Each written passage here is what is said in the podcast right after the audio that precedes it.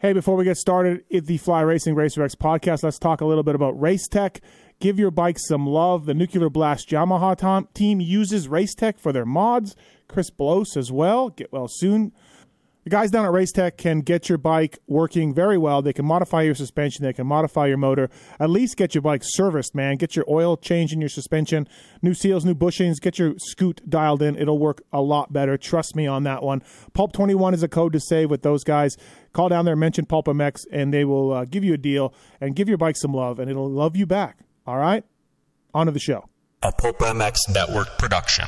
Welcome to the Fly Racing Steve Matthes Show presented by Maxxis Tires, Renthal, MotoSport.com, and Kouba Links on RacerXOnline.com. With your continued support of our sponsors, we have surpassed 1,700 podcasts delivered with over 17 million downloads. Click that Amazon banner on Pulp MX to help us out. Donate via Patreon if it suits you. And as always, enrich your moto lifestyle by working with the sponsors who support us.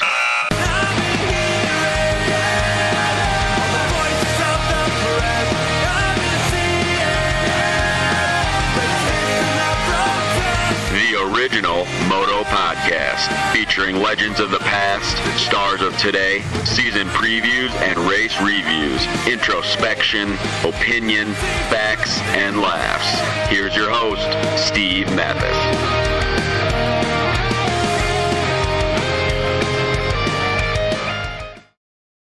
Welcome, everybody, to the Fly Racing Racer X podcast with Bullet Billy Liles. Really interesting guy, great career in America and over in Europe. And uh, man, he was uh, really good, probably super underrated for the time. So, looking forward to talking to Bullet Billy about everything that he's accomplished and what he's got going on now and all of that. First up, I want to thank the folks from Fly Racing, Justin Brayton, Bogle, Savatgy, Osborne, uh, just to name a few, wear Fly Racing. And uh, they love it, man. The 2021 and a half kinetic mesh is out now. It is simply the lightest, most vented gear you will get, especially as it's starting to heating up, heating up out there in summer.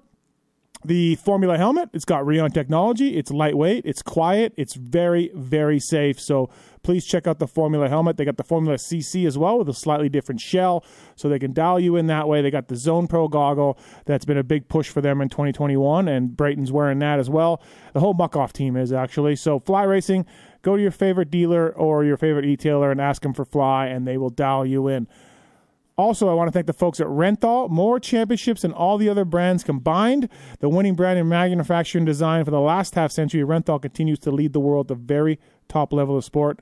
And uh, if you think about it, thanks to the hard work and dedication of detail, the Renthal factory has been helping world class riders achieve their championship goals since the beginning in 1969. Welcome to the winning world of Renthal chains, bars, grips, sprockets. They've got it all. Renthal.com for more information. I certainly don't have to tell you about the quality uh, that Renthal has and has had over the years when you look at the riders that have used Renthal and won championships using Renthal. It's it's simply phenomenal. So thanks to the folks at Renthal. Thank you to Maxxis Tires as well. Maxxis.com for more information on that. They can get your UTV, their bicycle, your light truck, your trailer all dialed in, or your dirt bike. SGB Kawasaki uh, team with Alex Ray and the Cat and Jeremy Smith, all using MXSTs developed by Jeremy McGrath on their dirt bike. So it's probably been a while since you thought about Maxxis for your dirt bike, but go back in and uh, take a look at what they've got, man. They've got some really good stuff. I've run a set of MXSTs on the Blue Crew from time to time. They work well. So thank you to Maxxis.com. Thank you as well for Koubalinks. It's been almost 25 years since Koubalinks lowered the first motorcycle. They're based in Boise. They made the CR, the DR350 seat height a little shorter for trail riders around the world. So if you're a shorter guy, you ride motocross, you ride off road, you want to control your bike better, you want to have better ground clearance, you want to be able to touch the ground. A Koubalink is what you need from Aprilia to Yamaha, used by trail riders, motocross racers, and adventure tours. Each uh, link is seen seed in Idaho, and uh, you can gain confidence by using one of these links. Koubalinks.com, 15% off any link and free U.S. shipping by using the code PulpMX. Koubalinks.com, built in Boise, ridden and raced everywhere. And finally, motosport.com, whether you ride on the track, ride, race on the track, ride on the trail, uh, have a UTV, have a street bike, free shipping on orders over 79 bucks. They've got the OEM parts, they got aftermarket parts, all the stuff, whether it's Renthal, Maxxis, Kouba Links. You can go to motosport.com and uh, and get it. There's a whole section for PulpMX Show on there as well. They work with some of our guys that uh, are, are affiliated with us to give you people the deal, man. Great shipping, great customer service. If you shop somewhere else, go to Tri MotoSport. Let me know what you think. Hit me up if you have any issues, any problems, any concerns with motosport.com. I will get them solved for you. So thanks to those guys for coming on board, and thanks to all of our sponsors, and thanks to you people for listening, man. Appreciate it. Billy Liles, interesting guy. Uh, looking forward to doing this. And really, when you think about it, uh, his 1992 motocross DN win is uh, pretty remarkable considering where he was at the time and whether anybody thought that he would get asked to represent Team USA one day. That's pretty cool, right? Absolutely. All right, let's get into it with Bully Billy Liles. Thanks for listening, everybody.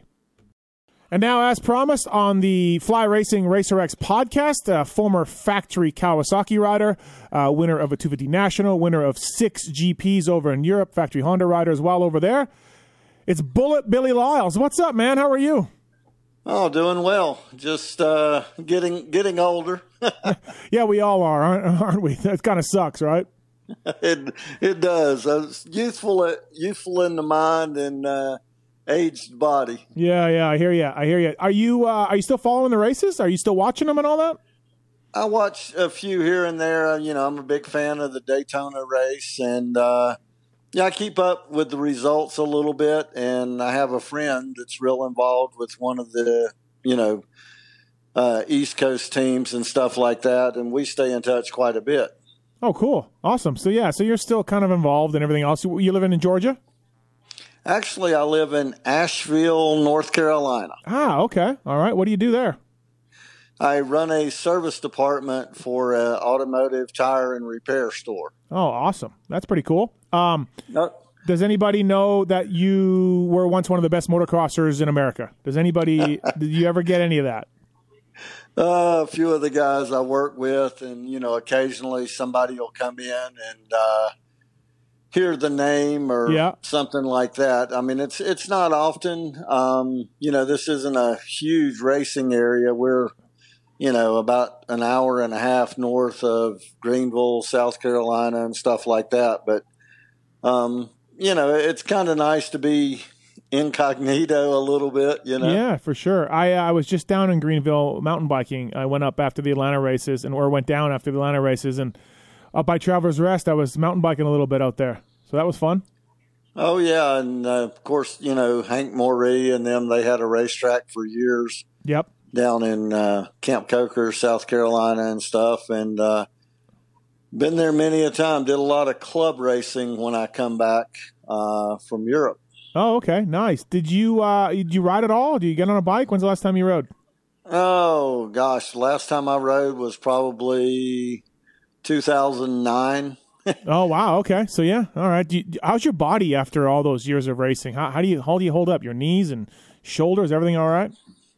Um, so far so good. I mean, uh, I've got no ACL in either leg. right. Uh, you know, but I still get around real well. I mean, I lost the ACL in my left leg in '84. Oh yeah, yeah. So you were fine after and, You know, CTI braces and stuff like that. You know, when I was racing, but you know, I did a lot of water skiing, snow skiing. Legs were, you know, strong enough; they held up well. Um, biggest thing now is when the weather changes from hot, you know, hot weather's good. Yep. When it goes to cold, I struggle for three or four weeks, just sore joints. Once it gets cold and stays cold, you know, I adjust well. But you know, Right. it's it's the hot days and the cold cold evenings that make it hard on an old guy. I bet, right? Um, all right, let's get into the time machine a little bit and uh, talk a little bit about your career. Uh, Motocross the Nations winner as well. I want to talk to you all about that. Um, also, I saw years ago when I was, uh, I'm 46, 47 actually, so I'm, I'm younger than you. I want to say when I was like 10 years old, I saw a video of you and somebody else on an 80 on a Tony DiStefano videotape at Englishtown. You guys were on Mickey 80. Kessler. Kessler, you and Kessler going at it. What a race that was. Oh my Oh god. yeah. Well, he uh you know, he wouldn't do some of the jumps and stuff that I would do and you know, I struggled in other places Yeah. that, that he didn't and What was Oh, what year was that from? Do you remember?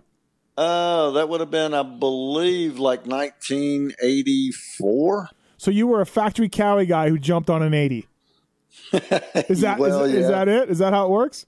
That was basically that was a Kawasaki race of champions. Oh, yeah. they would always. It might have been eighty two, but we always went up. I went up every year, like 82, Mhm. three, four, five, 86. and one of the my first year in Europe, I come up and went up in eighty seven. So I spent quite a few years up there, you know, with Kawasaki, Tim Yep. Green, Yeah. And what a crew, Jay and all the boys up there. I mean, what a great event. Yeah, absolutely, right? No, for sure. I mean, especially like, God, every factory guy would go there. You guys would go out in New York City, get hammered, show up and ride the next day. It was it was quite a cool cool cool deal for all you guys. Oh, I, I had a great time. I never was much of a drinker, but I sure I would go up and uh, Right. Vinny's, the Italian restaurant. Oh yeah, He was a rider too, so um, we'd get a limo and go downtown and eat some Italian and go to a Broadway show. Uh, great times. I Yeah. mean, uh, those guys they were great up there. Put on a great event. Um, shoot, we had a great time every year up there. So really, when you think about your career, uh, and from you know, again, from f- reading about it and, and and all of this, growing up with it, magazines, you were one of the first Team Green stars, right? One of the first kids to really be like, "Hey, we're going to take Billy Liles from Georgia, and he's going to get a spot onto the factory team." You know, and that was that was interesting. Uh, Dave Jordan, who was the Mhm. original, I guess, Team Green manager, was a North or district rep for Kawasaki, but he was a Georgia guy. Okay, And uh, you know, when Team Green came about, myself and Keith Turpin, both Southern Georgia boys, yeah, uh, you know, we were signed on, and uh, it took off from there. I mean, Keith also had a great career, um, you know, and stuff. But we, I guess, we started back in 1980, yeah. and uh, you know, of course, my dad owned Yamaha shop. So, Oh, is that how you got into it? Okay, so that's I was going to ask you how you got into it. Your dad owned a Yamaha dealer, so you were you were riding early on. yeah, I started riding shoot back in, I believe it was 1968 on the JT1 or Yeah. the 60cc mini enduro they come out with. So at what point were you like, I think I can make a living at this? Or what point was your dad like, ah, Billy, you, you know, you you're fast, you know what you're doing? Do you remember kind of thinking like, shit, I think I can make money racing motorcycles? he was just always really supportive. You know, growing up, I grew up, gosh, uh, riding actual dirt track or short track. Mm-hmm. And, you know, we at a point, you know, when I was probably 11 through 16 years old, I mean, I would ride a short track race Friday night in North Carolina, Saturday night somewhere in North Carolina, and we would be motocrossing on Sundays. Oh, really? Oh, jeez, wow. Yeah. Yeah. I mean, we were, you know, especially through the summer, Yep. uh, doing quite a bit of it. And oddly enough, um, in 1977, I rode the Amateur National Short Track Championships, Oh, I had no idea. T- yeah. TT, and I was a national amateur 125 and 250 class champion in short track that year with the AMA Wow. as, Okay. as an amateur. And oddly enough, um, Chris Carr is one of the guys I outrun for the 250 title that year, and Scotty Parker, I think, were there in the class. Well, I was going to say maybe you made the wrong choice, but I don't think so. You had a pretty successful motocross career, so you know, you know, Well, I mean, in, being from the South, dirt track just kind of died out. yep. And uh, in '79, I won several NMA championships at Ponca City. And again, signed on with Kawi in '80 and continued, you know, the motocross trail. Just, uh, but a lot of it was convenience, but I love, you know, both sides of it. So, uh, did you ride the first ever Lorettos, or were you pro by then? I don't. I think it was around that time. I was pro that year. Okay. I was there, but Yeah. uh, that was my first pro year. I did ride the uh, NMA championship the week before. That was my last year there in '82, and then of course Loretta's being the week later. yeah. I- I hopped in one of the trucks and rode over with some of the Team Green crew and hung out all week at Loretta's. You know, more just hanging out, helping out, and Right. uh, and all of that. So in '82, are you on the full factory team, like with Wardy? Or is it full factory bike, or are you a support guy at this point? I was a full team green, you know, uh, associated with the pro team, but I was still team green in '82. Okay, Um, all right. Went to Anaheim for the first time, uh, you know, first Yep. Supercross of the year, and run second in my heat race behind Donnie Hansen and outrun Bob Hannah. No, and you're like, oh shit. Uh, you know, and again, I mean, super starts were never my best thing, but Right. I, you know, I didn't hold shot, but I think I got off the line second, and I could hold my own. Uh, but that was quite an interesting night. Over the years, you know, Hannah and I became not best buddies, but good acquaintances. He spent a lot of time in the Atlanta area, and uh, you know, he was real fond of Chick Fil A. yeah, I, he- knows the owners, right? He knows. The, Oh, he knows them, knows them real well. yeah, yeah. Someone told me that a while ago. Like he's buddies with the original Hewitt Truitt or whatever family it was. Yeah, yeah. Yeah, and uh, I would get calls Wednesday, late Wednesday afternoon. Hey, you coming to press day? Blah blah blah. Yeah, we'll go by the Chick Fil A, which is right at the Atlanta, the home ones at the Atlanta airport. and I would go to the back door and knock on the. Yeah, I The went to that one. That's the Dwarf House one. That's the original Chick Fil A. Yeah. I've been there. Yeah, That- yeah. and uh, they would cart me out. You know, I guess uh, four by four by four foot tall pallet that was saran wrapped with a like a luggage handle on it, and I would check it as luggage. and you know, I'd fly into Seattle and go to press day, and I mean, I wouldn't get there. I'd be there less than ten minutes in my car, and here comes Hannah.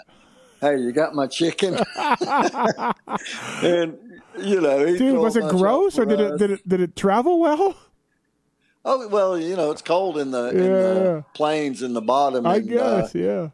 And uh, shoot, we eat chicken all weekend. I mean, I can remember, uh, you know, when I won my first national in Lake Whitney, Texas. I mean, he was the first guy to come to the back of my truck and Was he really? Yeah. me. Wow. Yeah. Yeah. I mean, you know, we weren't like we weren't the best of friends, but we had a good relationship. Right. Knew a lot of the same people where he hung out in Atlanta, and uh, I had a real nice little practice track area down there. And you know, he would when he was in Atlanta, he would go out nine or ten o'clock in the morning. I usually never went till about two in the afternoon. So you know, one would go, and the other one would leave, and I would go in, and you know, it just kind of keeping to ourselves, you know. Right, right. Uh yeah, that's kind of neat. And he's so he's Yamaha at this point in '82. He's he's got that Yamaha. He's got the radiator on the handlebars.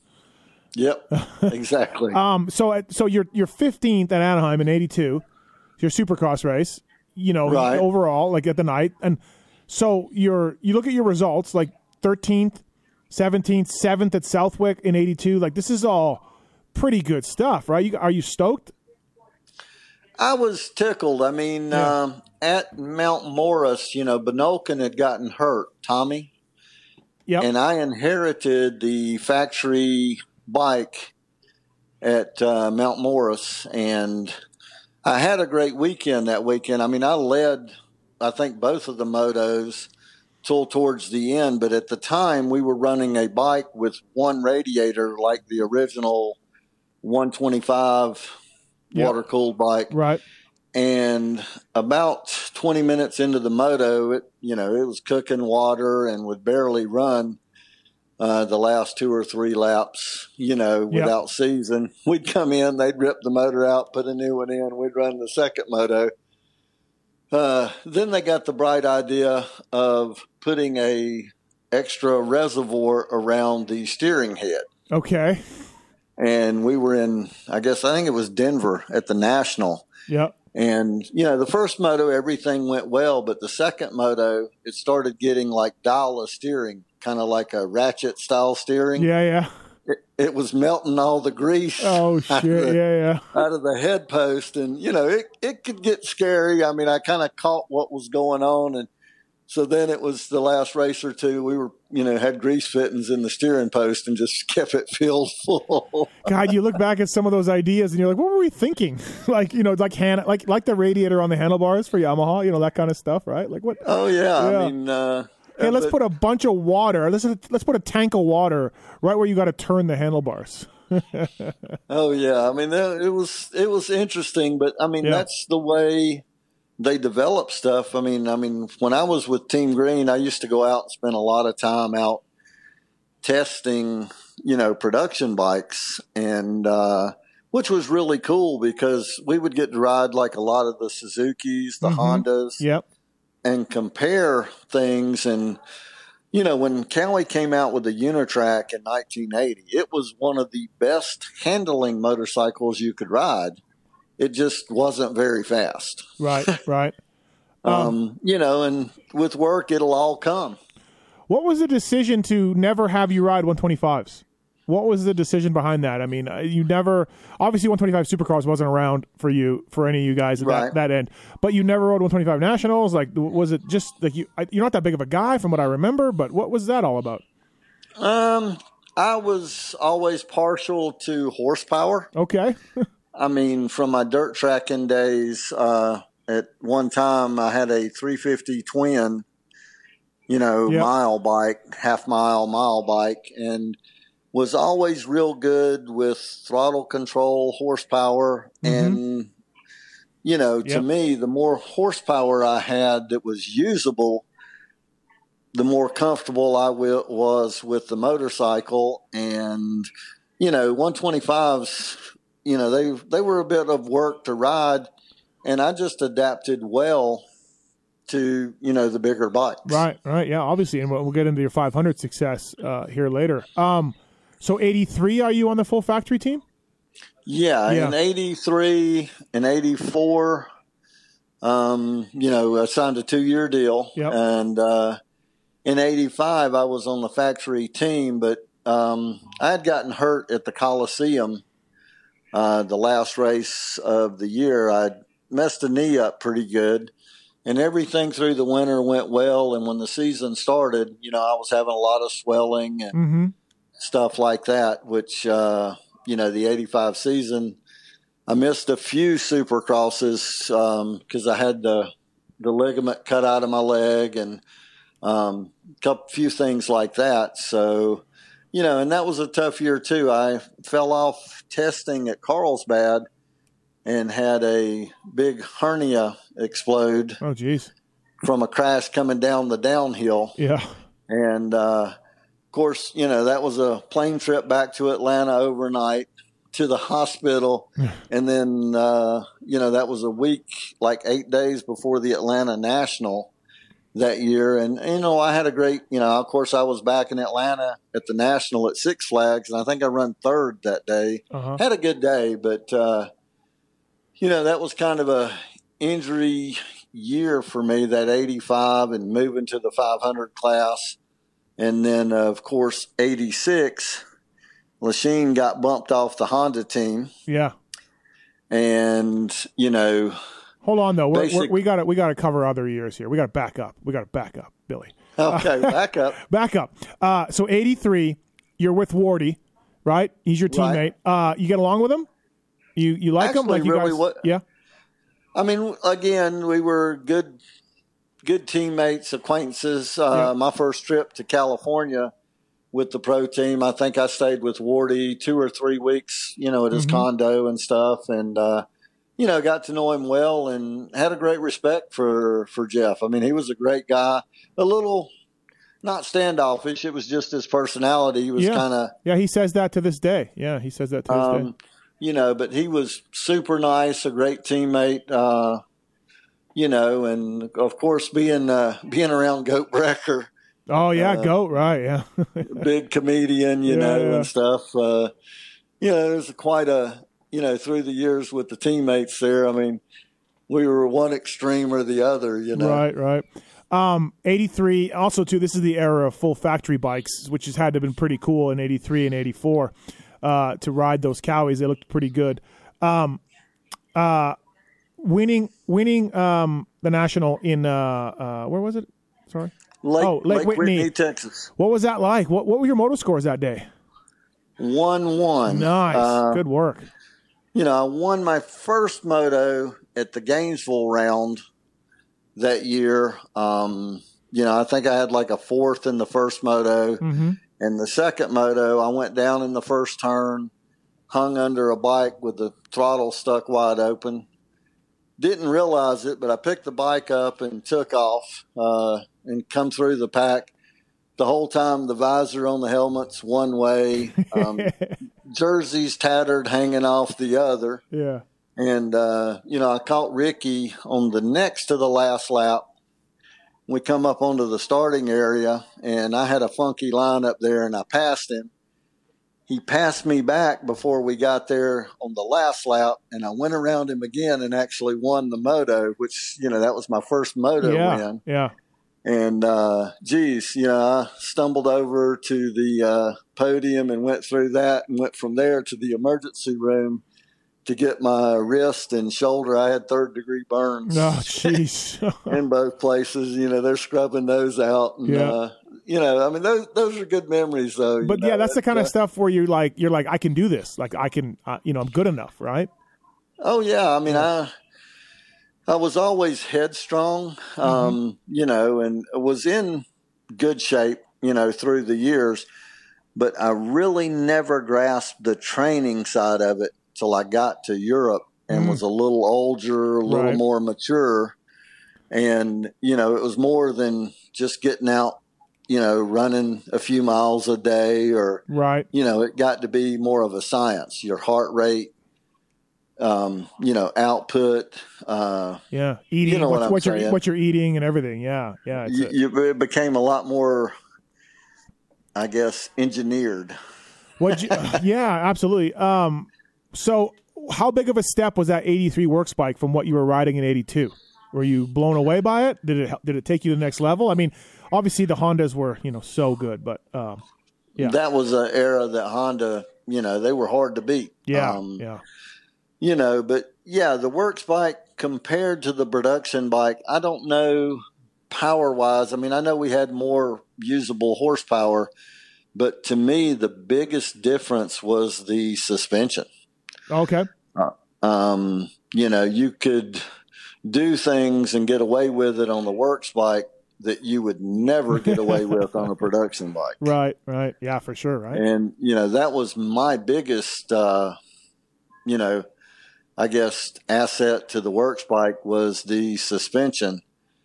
And, you know, being, being from the South, I used to drag the rear brake a lot.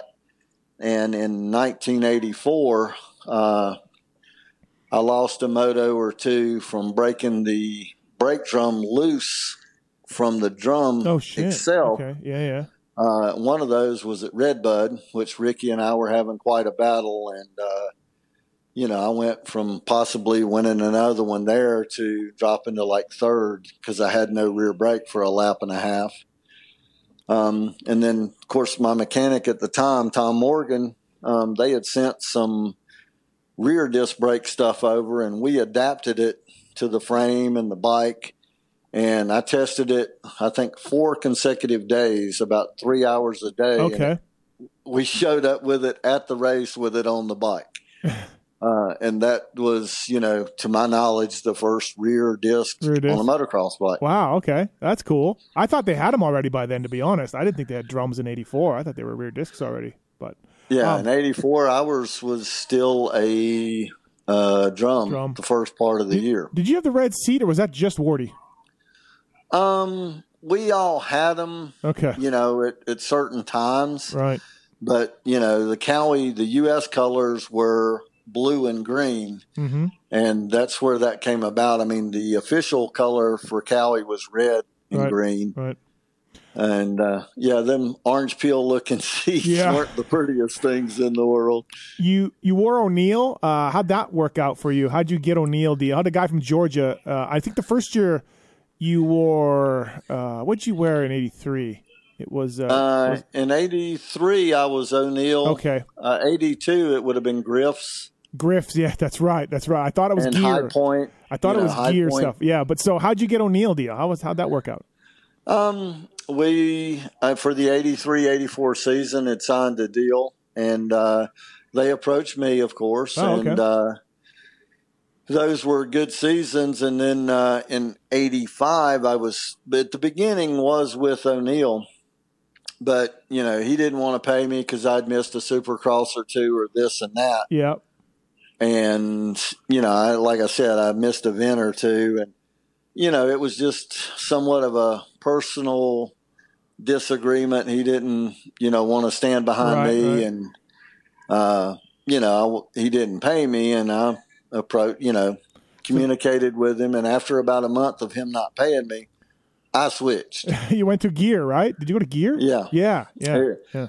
and uh, you know, I mean, again, it, it more of a business thing. Um, you know, to, Yeah, yeah. to you know honor your agreement. It wasn't like I missed an event or two, and you know he didn't want to pay me. Uh, you know, and again, it Well, I, nothing went really beyond that, but you know, just one of those disagreements, and uh, we split our ways. I remember you in the ads in the O'Neill ads, Bullet Billy Liles and all that, right? So that's how that's Oh, why yeah. that's why I asked that. Uh, so one one at Lake Whitney in '83. That's pretty cool. Outdoor National. That's that's pretty sweet. You still got the trophy? oh yeah, Yeah, nice, nice. You got like helmets and jerseys from all the year your years? Um, I really didn't. I mean, I have a set of gear from the Motocross Des Nations. Oh, awesome. The Johnson I stuff was it Johnson gear? yeah, Like, it was AXO and the Johnson Yeah, stuff. I've yeah. got you know a jersey, a set of pants from that. Um, got the helmet actually. It's at a friend of mine's house. It was in the motorcycle shop in Gastonia, North Carolina, for Mhm. years, Yep. and it's in a case and all. But you know, I know where it is. Right. good. Good. yeah. um, you know, and stuff like that. Uh, in fact, we moved into a house about two years ago, and I boxed a lot of it up, and I'm still trying to uncover all of it. nice. Uh, 84 was a really good year for you. You're number 12. Um, I, it seemed like so my hero growing up was Bomber, right? I just love Mark, Mark Barnett. I rode Suzuki's and stuff, and it seemed like he would get the upper hand in Bomber you know, outdoor outdoors that year because he moved to he moved to 250s too, and it seemed like looking at the results, it was always you just one better than Bomber all year long. I was I was kind of pissed, Billy. I was pissed, but you know what I mean. You had a really good year. It was it was it was Sheen and Johnson, and then basically you Bomber right after that. You know what I mean? Uh, you got Right. like you said that, that day at Redbud, you did pretty well too. That was a good year for you, eighty four. It was, and uh, you know the the Coliseum that year. Like I said, I got you know banged my knee up Mhm. pretty good, and didn't realize how bad I had hurt it until you know I'd gone through the winter, and you know even training and stuff, it Mhm. would be all right. But when I started riding and stuff, I had a lot of swelling, a lot of pain out of it, and uh, you know that kind of set me back a little bit that year, and you know it just. I mean, I was able to get through it, but you know, it was it was disappointing that I didn't address the situation earlier. Right, Um, you know, I mean that that was my fault. right, right. Well, I think uh, back then a lot of you guys, you know, the training and the doctors, all that stuff wasn't where it is today. And No, you, you no you're one, right. no one. I did one of these with Eddie Warren, you know, not that long ago. Remember Eddie? And um, Oh yeah, Yeah, yeah, absolutely. Yeah, great guy down in Australia. He was like telling me about how he uh I forget what he broke, his thumb or something. He didn't even tell Roy Turner, he didn't tell Kawi. He he did didn't want to like cause a problem, you know, and, and he's like I could barely hold on. I forget what the injury was. And I'm like that's crazy. He's like I just didn't want to tell anybody. you know. yeah. You know, so yeah, that's kind of neat. Uh that's kind of how it was back then. So, um did you mind going to 500s? Uh, obviously, 85. Uh, um, Wardy moves up, right? Uh, has a great Right. year. Wardy wins 250 Supercross and Motocross. Wardy moves up. They put you to 500s, even though you had a good 84 250 Nationals. Did you mind? Did you ask to do that? How'd that go? No, I mean, uh, I was tickled to move to the big bike class. Okay. Uh, you know, like I said, I I was fond of horsepower. Right, and right.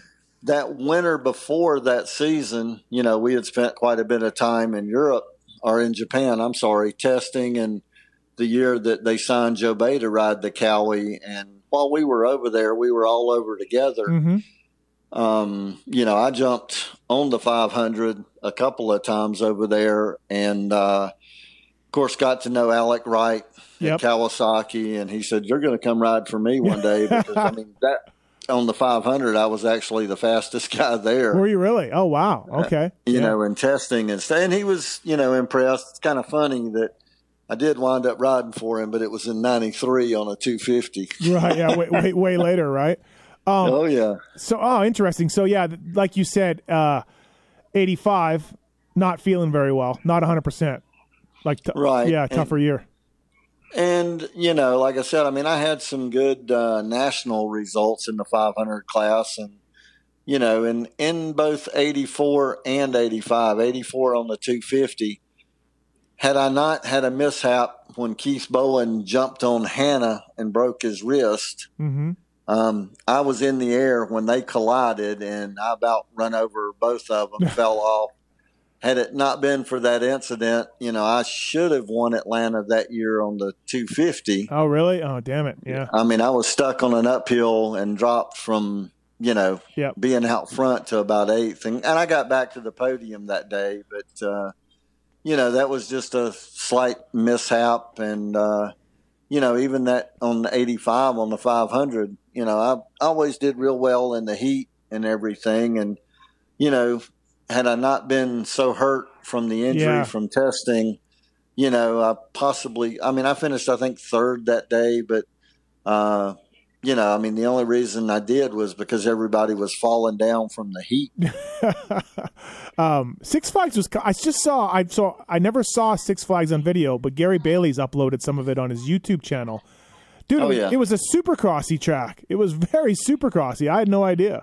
Yeah. Yeah, and I mean, it was on the edge of the amusement Right. park. Right. a section down by the river, uh, you know, sand section. I mean, it was kind of kind of a strange track, but it, it was a great layout. You know, pretty hilly and Yeah. Yeah. and things like that. Uh, you know, and again, that was that was home. right. Yeah. Yeah. It had to feel pretty good. The red clay and everything. Right. Exactly how you you, Oh. you knew. You know.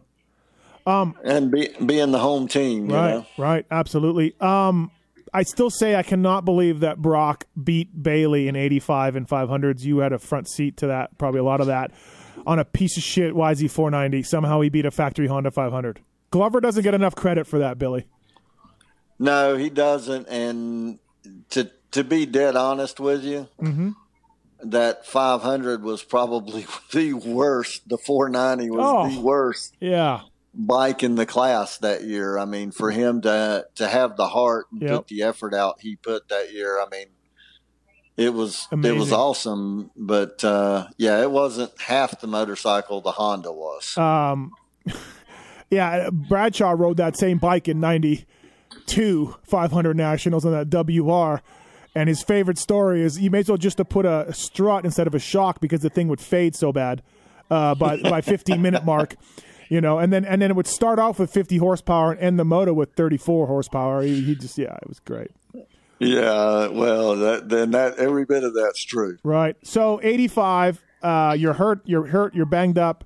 Uh, doesn't go the way you want. 86 production rule comes in, but you're not on the factory team, right? You said you kind of got your own deal No, in '86, I mean, they actually bought my contract out. You know, they oh, so you had a deal. me. they write you. they wrote you a paid check. me up front. Uh, offered me the bikes, production bikes, like everybody would have that year, but Mhm. with the works suspension. Okay. And I got real involved with Mitch Payton that year at Pro Circuit, and uh, you know he did a lot of work for me that year, motor wise, and really helped me out through the season. And you know, Supercross was mediocre that year hmm but to be, you know, I guess kind of a almost like a basically privateer. I mean, they just handed me my stuff and said, "Here, Yeah. So you know, were you run it." were you pissed at like Turner for letting you go, or like obviously like you said they got Dogger right, so they went two man team.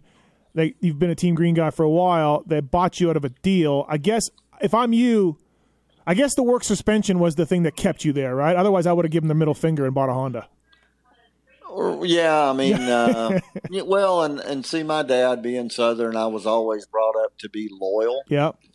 And I think that had some of it to do as well because at the end of the 84 season, I was offered quite a deal with Suzuki, Okay. and I actually turned it down because they weren't going to make the 500s Right. anymore. And, you know, I felt that was a big part of the season. And I personally like the big bikes um, and stuff like that. That's what kept me at Kawi in 85 and Oh, okay. 86. Yeah, yeah. And, you know, after the 85 season, like I said, I mean, I somewhat recovered at the end of the year and then got the news that, you know, with Hannah having the issue or Lechien, you know, having the issues with Honda, Right. Turner wanted him. And, you know, they, it was, you know, kind of, it was given to me as you can either sit at home and get paid or, you know, I didn't want to sit at home a year Yeah. Yeah. No and gonna get do paid. that. Right. So I negotiated my way out of the contract so they would buy me out and, you know, just got the equipment through them and, uh, you know, pretty much did the best I could that year, which, I mean, it wasn't a terrible year national wise. Um, you know, I think I was fifth or sixth in, in the national classes and still had, you know, I think that year I would have been national number 14. Wasn't an awful year even in supercross. I mean, I wasn't running in the front five. But yeah, that was the year the two two motos, right? Two mains. yeah, and, yeah. and but you know, it, it wasn't a terrible season, and uh, you know, I guess it was that that landed me an opportunity to get invited to Europe Mm-hmm. for an international event, and that's pretty much where that part of my journey started. It's crazy though, and I've said this so many times on these podcasts before. It's crazy that, like you said, for as as good as you did in '86, you're a privateer guy, right? You're you're you got factory suspension, but you get seventh overall in 500 outdoors, you get eighth overall in 250s, and there's just nothing for you. There's just no way for you to make any money. You know what I mean? Everybody's set, kind of, right? Oh yeah, I mean Yeah. it basically. I mean, I could have funded my own bill and and went out, you know, trying to prove prove a point. But yeah, yeah, um, you know, again, uh, I was, I guess, well blessed that year being invited to go to Europe, and you know, I showed up over there, and they bring out this works bike. Was it a supercross or a motocross race? What It was, was no, it was a outdoor, you know, invitational Okay. event All right. that you know had Dave Thorpe, Eric Geboers, Kurt Nicoll. You know, they were all there on And- their and- factory Hondas. This is uh, like the the fall after the '86 season, like in the fall. yeah, it's okay. in like September, okay. and uh, you know all those guys, and they wheeled this Kawasaki out that Mm-hmm. was, uh, you know, it was somewhat of a works bike they had over there. Yep. And I'm like, no, no, no, no, I can't ride that. Um, so I made them go all the way back to the factory and bring me a bike in a crate. What, you you turned down the factory bike?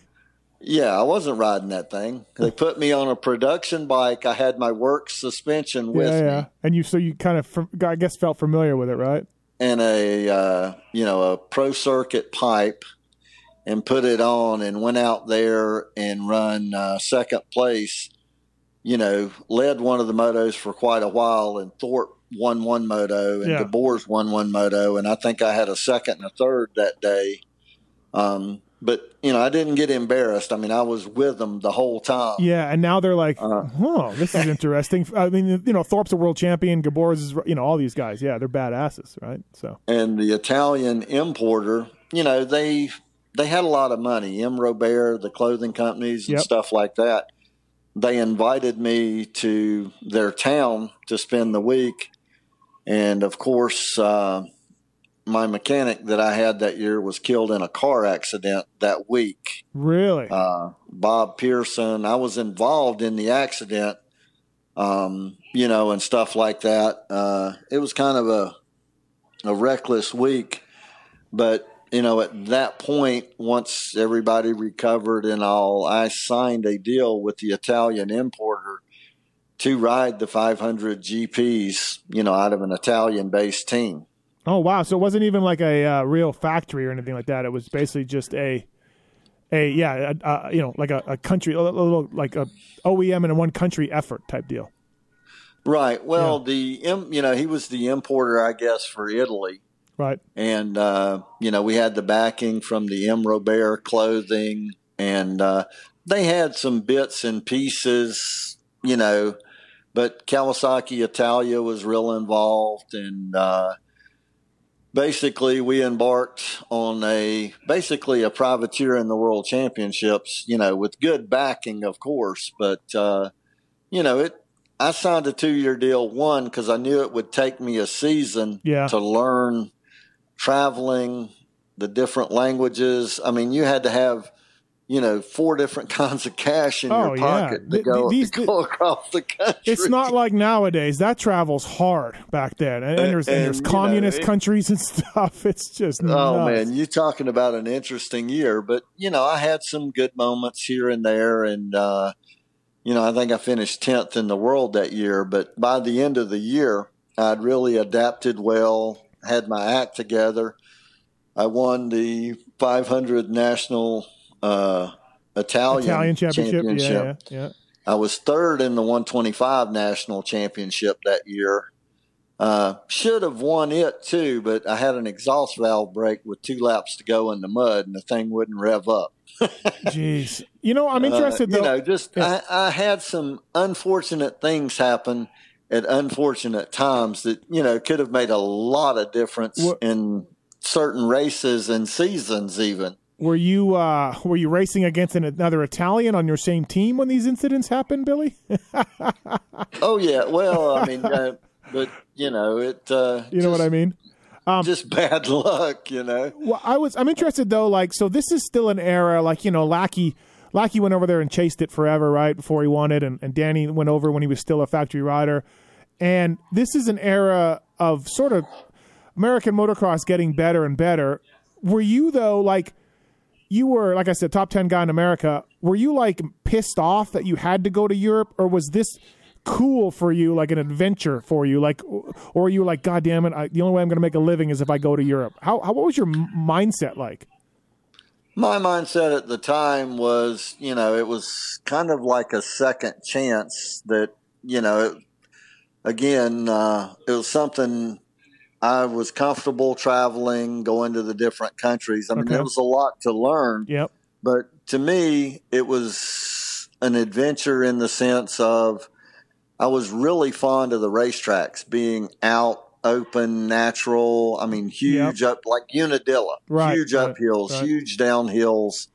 Uh, you know, um, super neat terrain, and you know, and that was kind of one of my passions. Was I was, you know, I mean, I Supercross was a thing, and yes, I did stupid things and jump jumps that people didn't want to try to jump or do, and and all of that. But uh, you know, in Supercross, I guess I was on the rough edge of things, Sure. and outdoors, I really loved, Yep. and that just kind of fit my, I guess, my style. My, you know, it Yeah. suited me well Right, right. and uh, I knew under the right circumstances, you know, I could have a great chance. And you know, my second year there, total privateer, I won. You know, the San Marino GP, finished eighth in the world. Um, you know, had a lot of podiums, and uh, that really That started turned it. things yeah. around for me. Um, you know, and then Italy was just a long way to all the races. I mean, the Yeah. only time Italy Yeah. was convenient was the winter time because it was warmer. It's kind of like going to Florida for the Sure. winter Yeah. and training and stuff. But uh, Where were you based out of? What town? What city was it? Uh, down near south? Venice. Oh, Venice. Okay, yeah, so I you were was northern. near. yeah. I was about thirty minutes from Venice, uh, maybe two hours from Milan. okay. Kind of, you know, in the Yep. Mountainous area there. Did you ride that track Um, by the airport? Was that still around then? Malpensa? Was it? Yeah, yeah. It was it was around Yeah. then. Uh, that's the first thing you see when you come rolling out of the airport. I know, right? it's pretty cool. I, I went there years ago with a rider to to break in the bike. It was kind of neat to do that.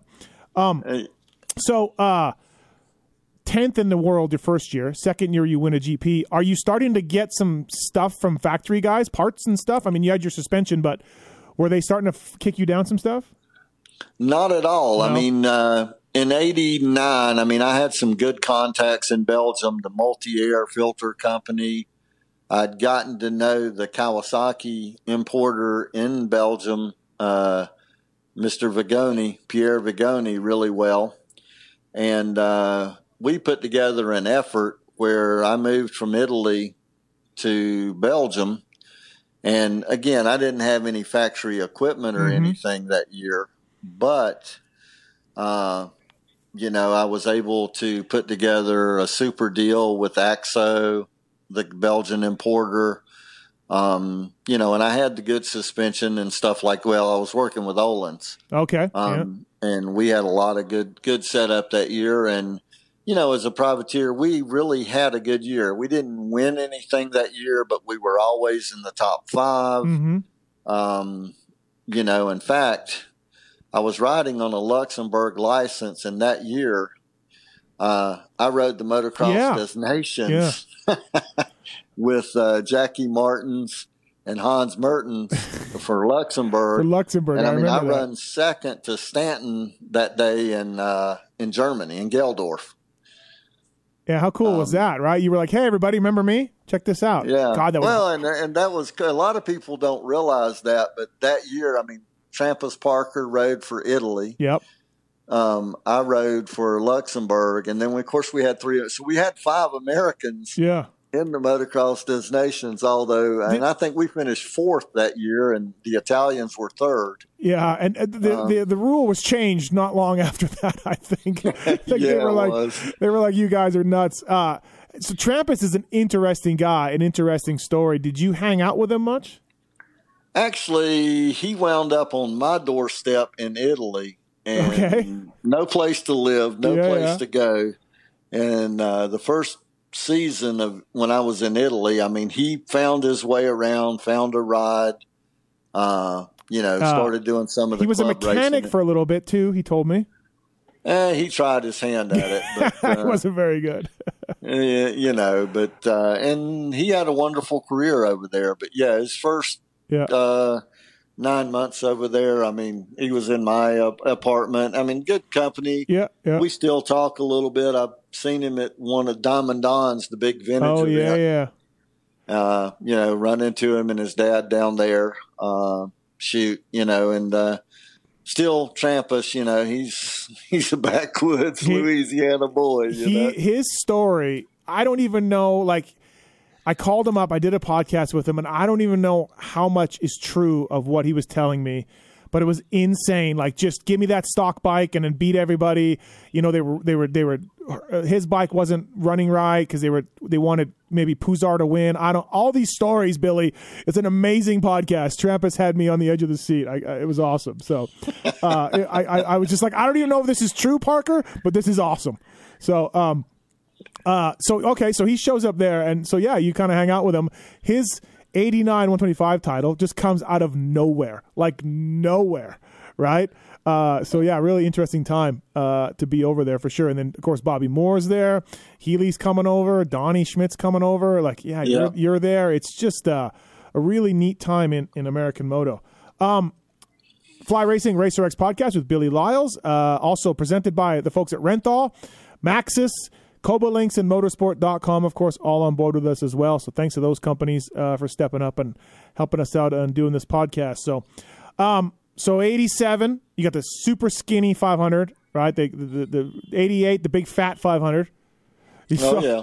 89. Th- those are those were good bikes though, right?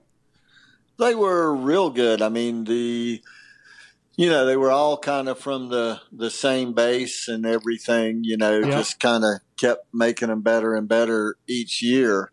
Um, you know, and in '89, I went to a race in Belgium. It was a super motard race like they had at Carlsbad right.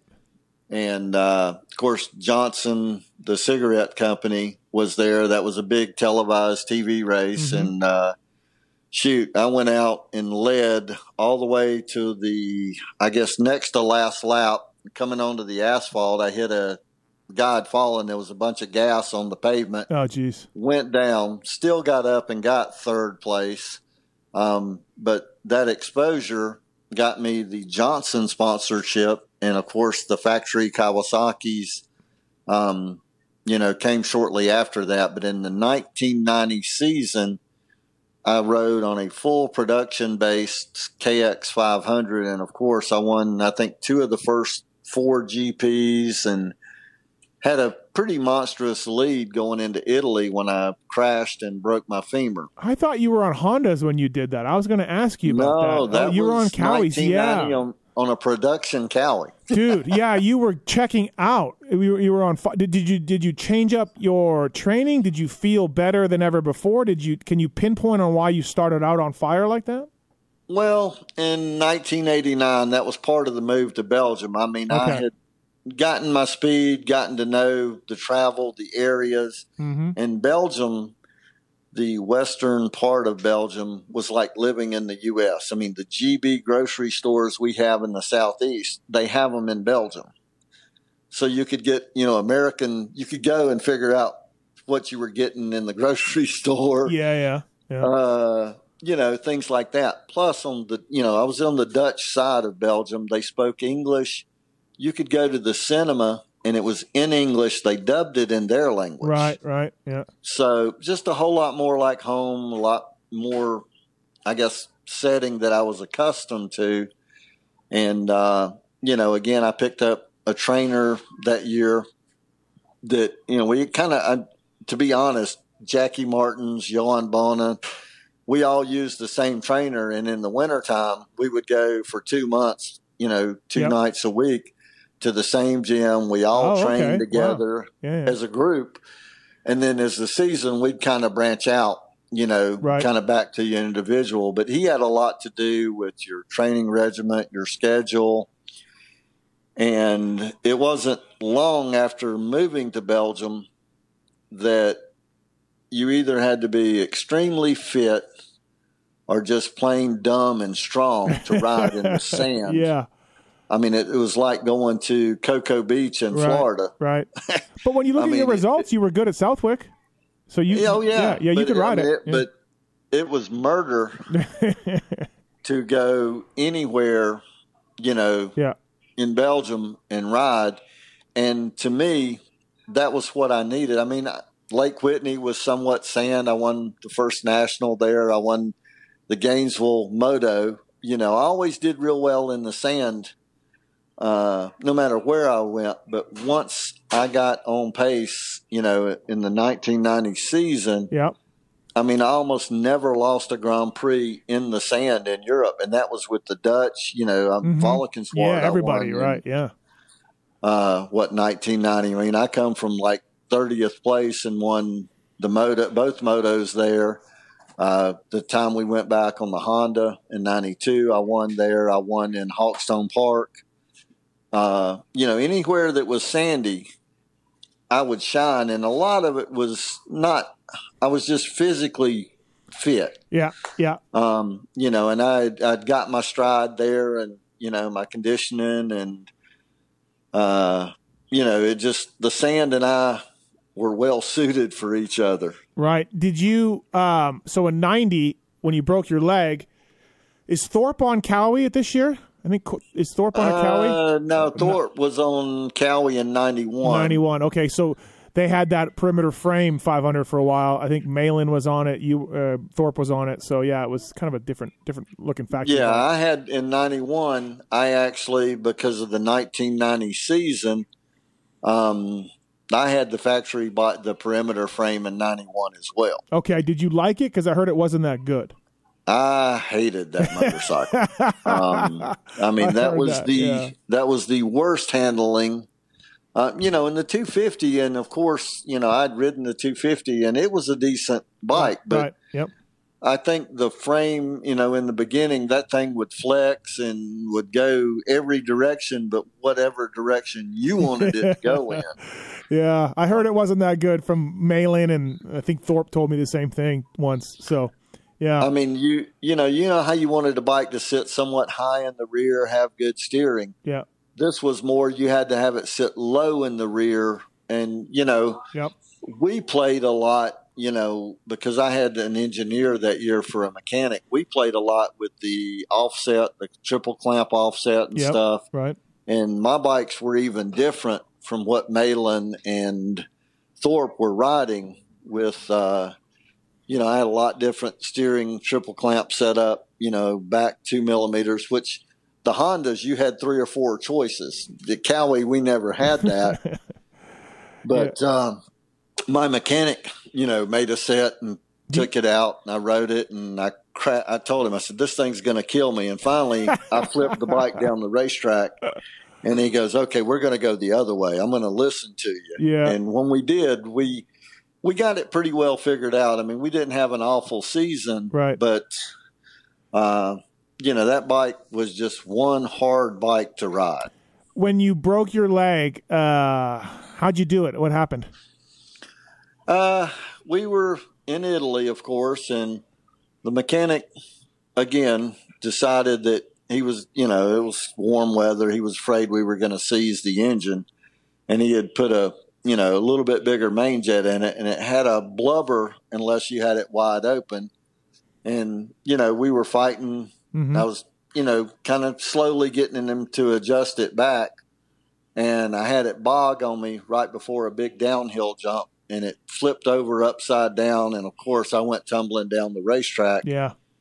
And when I stopped tumbling, I went to get up and I realized my femur was broken. Oh, did it? How bad did it hurt?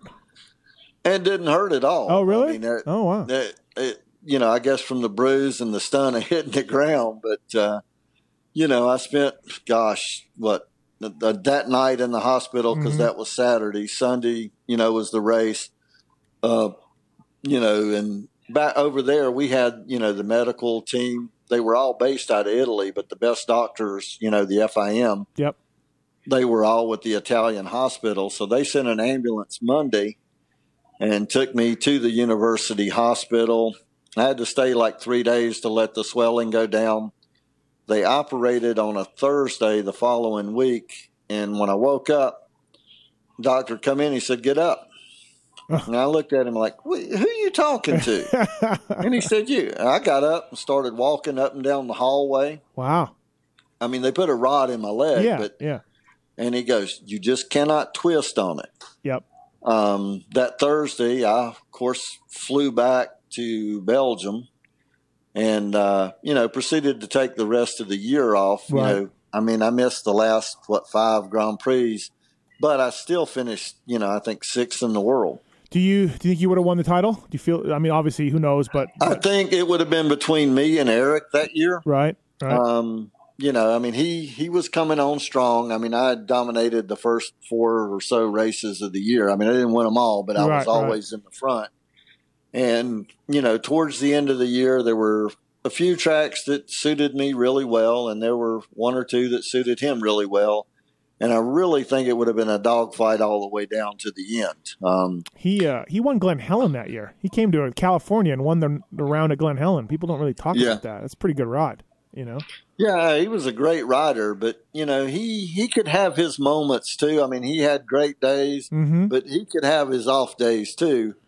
And uh, you know, in the part of Belgium, I mean, uh, Donnie Schmit, Bobby Moore, yep. and myself, we all we used to meet every Wednesday night at an Italian restaurant in Geboers' town. Oh, okay. Wow, right in his, right in his town. Yeah. It was the American reunion, you know, because yeah, they yeah. were all based out of that area, you know, right where he lived. And I was only 20 minutes away. Oh, yeah. And that was our way of getting together and, you know, mm-hmm. spending time with, you know, people from the States. Yeah, that would have been awesome, right? And but uh, in, in, his town, he's a hero, right? He's just a king because motocross in Belgium is everything, and you guys are are just setting up shop. I like it. I like it. Uh, well, I mean, you know, and, and um, you know, in all interesting, I mean, Jobé was from there, and, yep. and again, you know, he lived on the French speaking side of Belgium, and uh, Eric lived in Geel, which was the German or Flemish speaking side, and I mean, that was like two countries in itself, really. But uh, you know, we we all kind of resided in the area, and it kind of kept us, you know.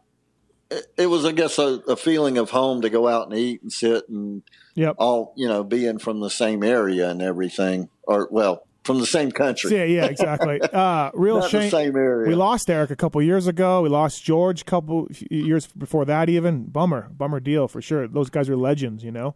Yeah. Oh. Um, I was, you know, to hear Eric drowned. I mean, he couldn't swim. He jumped in to try to save his puppy. Right, right.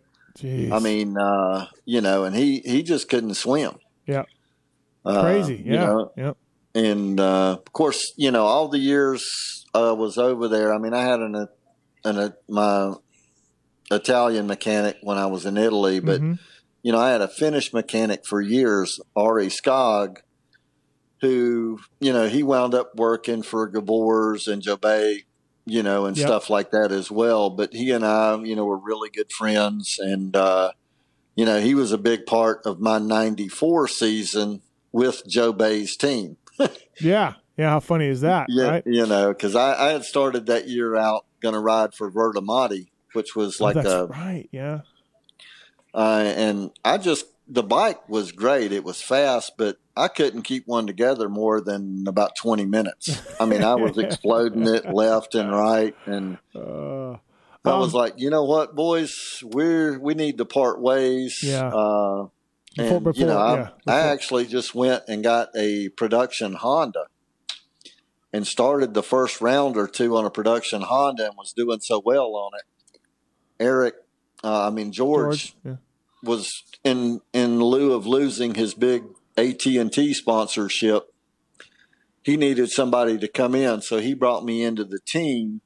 And of course, you know, I won a Grand Prix that year and finished fourth. I think that year in the world um, after a mediocre start. But uh, you know, again, I was kind of back into the area with a mechanic that I knew really well. We were really good friends and you know they believed in me as much as I believed in them and myself. You know, Did did uh, so? You're an American. You're over there. You know, going over there in '87 and stuff. How how does Geboers and and Thorpe and Jobé? I mean, these guys are legends, right? How do they treat you? How do you become close close friends with all of them? Are they are they cool or you know what I mean? What's the relationship like? uh, I mean, as as far as you know, distant but friendly. Yeah, yeah. I mean, you know, uh, I, I had my run-ins, I guess, with Jobé in '92. mm-hmm. um, you know, and stuff like that. But, uh, you know, Eric and I got along well for the most part. You know, we were competitors, so we didn't share a lot of information, but we Right. got along well, you know, when we were out at, you know, promotional events or different things. Yep. Um, probably the guy that I got along the best with was Kurt Nicoll. Oh, okay. Yeah. We both lived in the town in Belgium, Al Turnhout. You know, he had an apartment in town, and I lived, you know, I rented a house on the outskirts of town.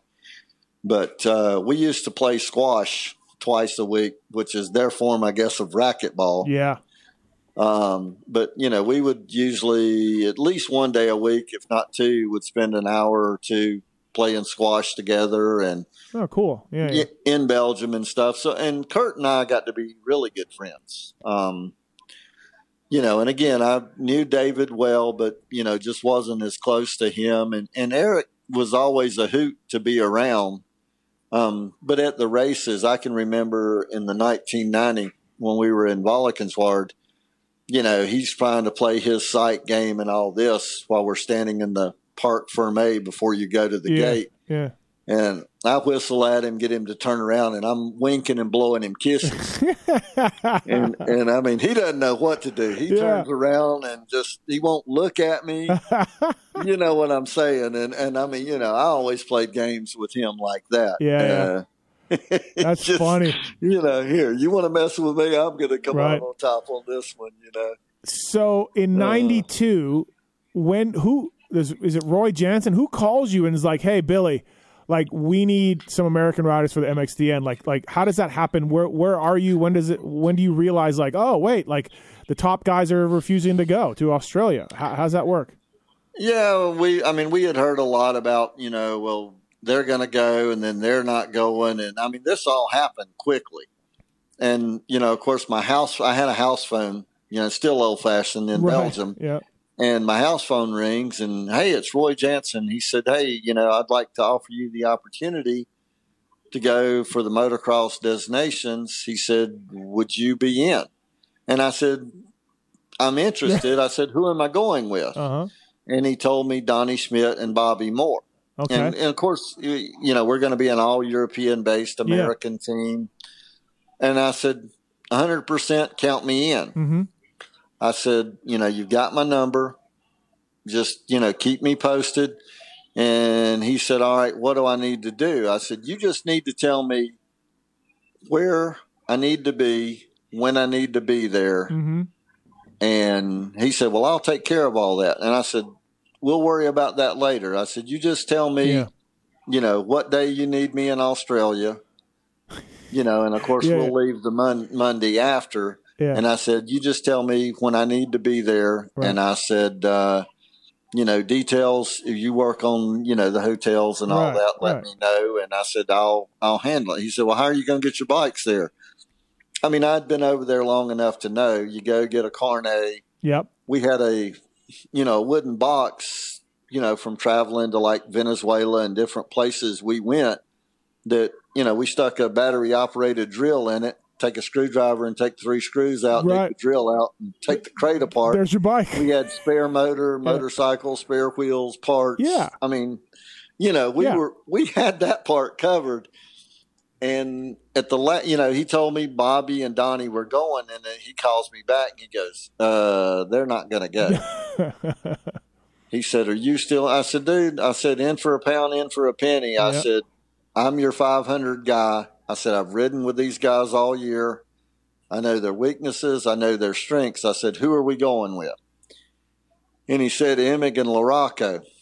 And I, he said, "Are you still in?" And I said, "Sure." Yeah, I said, uh, "You know, I mean, LaRocco was a great rider, had great seasons. Yeah. Emig was a great rider, but they were also guys that weren't. Uh, I mean, they were They were younger. Yeah, they were younger guys. They were yeah. good Yeah. kids, Right. and you know, and I knew that we would get along well. I mean, I know Mike LaRocco had the most talkative thing in the world, Right. but uh, you know, we would get along well, um, and all of that. So, you know, we embarked on a mission, and we actually spent a little bit of time talking about, you know, who would be tough in Emig's class, which would have been Everts, and Right. uh, you know, who would be tough in the 250 class. And again, it wasn't about winning every moto Mhm. of every race. It was about getting a good start and setting yourself up because it was going to play out different uh, no matter what. And I think we won by one of the biggest points margins we ever won by. Yeah, I don't remember. I don't remember that. I remember. You know, because I, the it- worst the worst moto finish we had was the second. I mean, I went two two, LaRocco went two one, I think, and Emig went one two or something. Yeah, something like that. But you know, I think we had like seven or nine points total. You know, out of the five of the six motos, and our closest competitor was like fourteen. J and B won the 500s. I think beat you. J and B. Uh, yeah, I Yeah. do believe JMB won the five hundred that year. Uh, But that, again, that you track know, looked the gnarly. first- That track looked gnarly. God. Oh, it uh, it was beautiful. I mean, it, it, It suited me well. Yeah, Again, it was mostly sand. yeah, so, yeah, for uh, sure. You were right in your heaven. You were like Valkenswaard Lommel. It was back back. And you know, and LaRocco, bless his heart, uh, the first moto. I mean, you know how you had to pick your gates. Well, Mm-hmm. because I was on a 500, I gave them. We had like third or fourth gate pick, Yeah. which was by far 20 yards shorter to the first corner. okay. I let them start on the inside. Oh yeah, yeah. and I started out in left field, and I don't think I come through the first turn worse than eighth place either either one of my yeah. motos. Pulled good starts. I mean, I was just amped up, knew that I had to do it, got it done, and then from then on, it was about you know controlling, you know, not doing something stupid. Uh, you know, and poor LaRocco, when I went through the first corner, I mean, he was run over. I mean, he went down, and I mean, everybody clobbered him, and I was like, oh boy, this is going to be tough. Yeah. And, you know, I was battling for the win in that moto. And then, you know, when everybody got recovered, you know, they put out on the board second is okay. Yep. So, you know, I, like I said, I was fighting with, with Jobé and stuff. And finally, I think I run him off into the fence because, I mean, they were, they were at the point they were going to try to start taking us out to make sure that they won. You know, Well, they're and they're probably uh, pissed from I the year before. punched him in one of the corners because he was looking over his shoulder blocking. Oh, was he really? Yeah, yeah. I got I got rid of him. Of course, he wasn't too happy about that either. But well, they were probably mad about Stanton putting uh, gherkins into the fence the year before, right? So, oh yeah, I mean, yeah, oh, you're talking about good fun. But I mean, you know, that's that was a race for country, Yep. pride. Uh, you know, so the USA. You know, that's what Yeah. we were there about. And uh, like I said, I mean, we we all rode well. yeah. you know, we had a great weekend and, you know, it, Yeah. it just, we gelled that weekend and, you know, under, I guess, not difficult circumstances. I mean, we all went there to prove a point. The B team. It was the B team, right? That was how it was. That works. Yeah, Yeah, B for Billy, right? there we go. um, yeah, it was. Uh, so safe to say that's your that's your biggest racing moment in your career. Um, I would say one of my more cherished moments. Yeah, uh, absolutely. To to have represented, you know, my country, uh, you know, on that field, you know, and to have come away a winner was a great accomplishment. I mean, yeah, I have that trophy. you know, the the I got a boomerang, a trophy, uh, Boomerang. you know, and stuff like that. Uh, you know, and that's Yeah. one of the things that's hanging out in the office and yeah, a lot of pictures from that year and stuff, you know. Uh, that's awesome. I, And- I, I went as a mechanic in 03 for Ferry. I worked for I was a mechanic for a long time, and uh, USA lost. We lost. We got second, and uh, I was still stoked to have gone and worked for Team USA. I mean, that's an all time goal, you know, as a mechanic and stuff. But right. but uh, getting second sucked. I don't got any good memories. Everyone was miserable. Everyone was was pissed off after the race. So, you know, what are you gonna do? Well, and I mean, I think everybody expected us to lose. I I would think so. I remember thinking that it was not. Everyone was like, "Oh, okay, I guess they're gonna mail it in or whatever." But, you know? I mean, but my key to, you know, I mean, I had raced my guys all year, and I knew I was capable. You know, I won a lot, a few, quite a few GPs that year, and quite a few podiums, and again, till towards the end of the season, I mean, I had a chance at winning the world championship. Uh, up until about the last two rounds, I mean, I think I was just barely a moto out, but. Uh, you know, I knew what I was up against, and I knew I could cover my ground. You know, provided, and again, it wasn't. We didn't have to go one one every Yeah. moto. yeah, yeah, yeah. I we we had kind of figured if we could consistently be in the top two in each one of our motos in our class, we should be all right.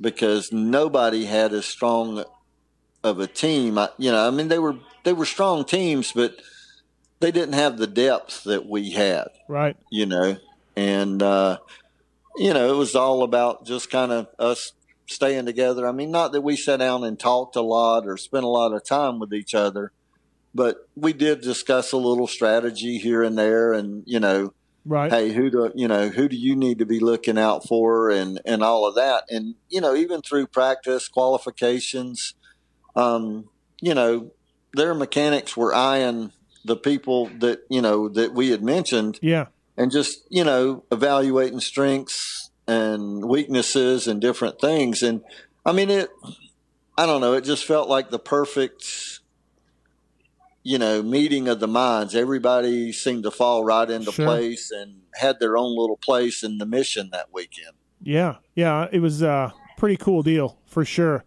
Um, so when you talk to Stanton, Wardy, O'Mara, anybody over here, they always tell you that the Kawi 500s were better than the Honda 500s. Honda has certainly looked cooler. They were, you know, they were skinnier. They had the low boy pipe. You know, they worked pretty well, but the Kawi 500s were just good. Did you like the Kawi 500s or the Honda 500s better when you raced? Uh, my production bike that, like I said, we had modified the fork angle on in 1990 was the best Kawasaki I had. Um, but I personally liked the CR, the RC 500 far better.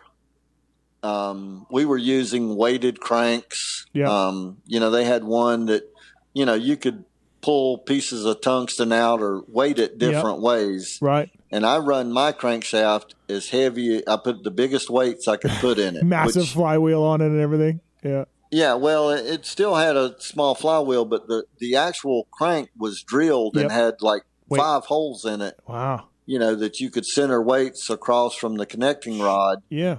and you could use different weights, you know. And again, I put the heaviest tungsten I could put in all of mine, and the bike would still rev, you know, gosh, just like any of the KX 500s, hmm but it had a almost a like a tank style pulling. I mean, it was Right. just you could you could come in like a, a s- you could come in a turn with throttle off and the thing's just going to creep around the inside for you.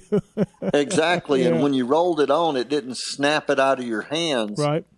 but it became a freight train. It just started digging and and pulling through the corner. And the Honda had the little compression. You know, I don't know if you ever seen it, but Yeah. if you had the- look in a lot of yep. the pictures, there's a little lever sticking up Yep. on the clutch side. That if you ever fail, you could pull the clutch in, pull that finger, you know, put your finger on that lever and pull it down. You could kick it over like a 125 Yeah. just boom, boom, boom, boom, boom, and it start right up. I mean, and again, we had like you know three different offsets of forks that you could use. You know, I guess you had a standard, you had a minus one and a plus one, and you know most of the little guys like me and Geboers', we would always back the steering up closer to us. And Thorpe and those guys would push them out a little bit because of their height and, and stuff like that. But I mean, that bike, if you were five foot six inches tall or six foot two, you could set it up where you would be comfortable on it. Were you still getting a lot of stuff from Japan at this point too? Transmissions and and your I mean you mentioned your crank we, and everything. we pretty much, I mean, that bike from 1990 through, I guess, 93 uh, was pretty much all the same. Yep. Um, but basically, the year we had them, you know, we had new frames. It wasn't like we were using year old, two year old stuff. Right. Right. I mean, they brought over, uh, I think, four new bikes that year um, for, you know, the two of us. And my two teammates weren't, they were riding the production based stuff uh, that year with some of the factory suspension and stuff. But, uh, you know, I mean, I had an abundance of bikes, parts, and, and different things. So, I mean, it was as good as being, you know, Yeah. uh, Would would you have different frames? Different uh, you know, frames from production they were a different little tracks? different than Yeah. the production frame. Yep. Uh, we had different leverage ratios on the suspension too. Right. Um, but again, you know, I mean, you could make the bike with like 13 inches of travel or down to about 11. Sure. And, you know, like I said, I mean, I run mine kind of in the middle. Uh, but I mean, that was by far and above one of the best handling, best power delivering, one of the best bikes I'd ever ridden. So like in 91, 92, probably the most financially successful for you as a moto racer, making the most money. Uh, I would say, you know, I, I would say even uh, 87 through, I would say 92 were my best years. I mean, they would have all been about the same okay. because in the Italian situation, I mean, we had big backing from the, the clothing and the importer. Yep. Um, you know, and I, like I said, I made, I actually made more than I would have made here in the States uh, during those years. Did you ever go to Bercy or any of those off-season supercrosses? I don't remember seeing you at any of those. Did you? I do it? never rode Bercy. I, I did go and watch. Yeah, yeah. you know, but I did not go to Bercy and ride. Um, you know, it just, I don't know. That was a small, it's Yeah, almost yeah. like an arena cross. Yeah. Oh, yeah. Yeah. and, you know, I'd ride, I rode some in, uh, you know, in Manchester in England, did a couple in Belgium, you know, and the one in Belgium was kind of small. Uh, but you know, none of the bigger ones like Bercy. You know, we did some in Geneva and uh, did a couple in Finland. You know, and and had good outings. Yeah. You know, top three or so. But you know, it wasn't something I did a lot of in the winter. You're also Uh, getting start money, right, for Italian races and for super motard races or whatever, right? You're getting start money. Oh, this point, too. absolutely, yeah. Are we? Are we? Are you? Are you pulling in 250 a year here? What are we talking? Two hundred? Um, I would say I was probably, you know, in through those years between 150 and 220. Yeah, that's like you know Bradshaw's getting 300, 350, right? And he's the best in America. So you're making good Right. money. You're making good money. Oh yeah. Yeah. and you know the biggest the biggest part of mine, you know, and again I had good write offs Mhm. because basically, I mean, I had to run my team out of mine, so I paid my mechanic. So Oh, okay. I, you know, Yep, if I brought in that kind of money, you know, I was down probably. You could take forty thousand off of it Sure. for expenses, travel, and everything. But you know, it's still great money. And the the coolest thing about it for me was I was team owner, operator, boss.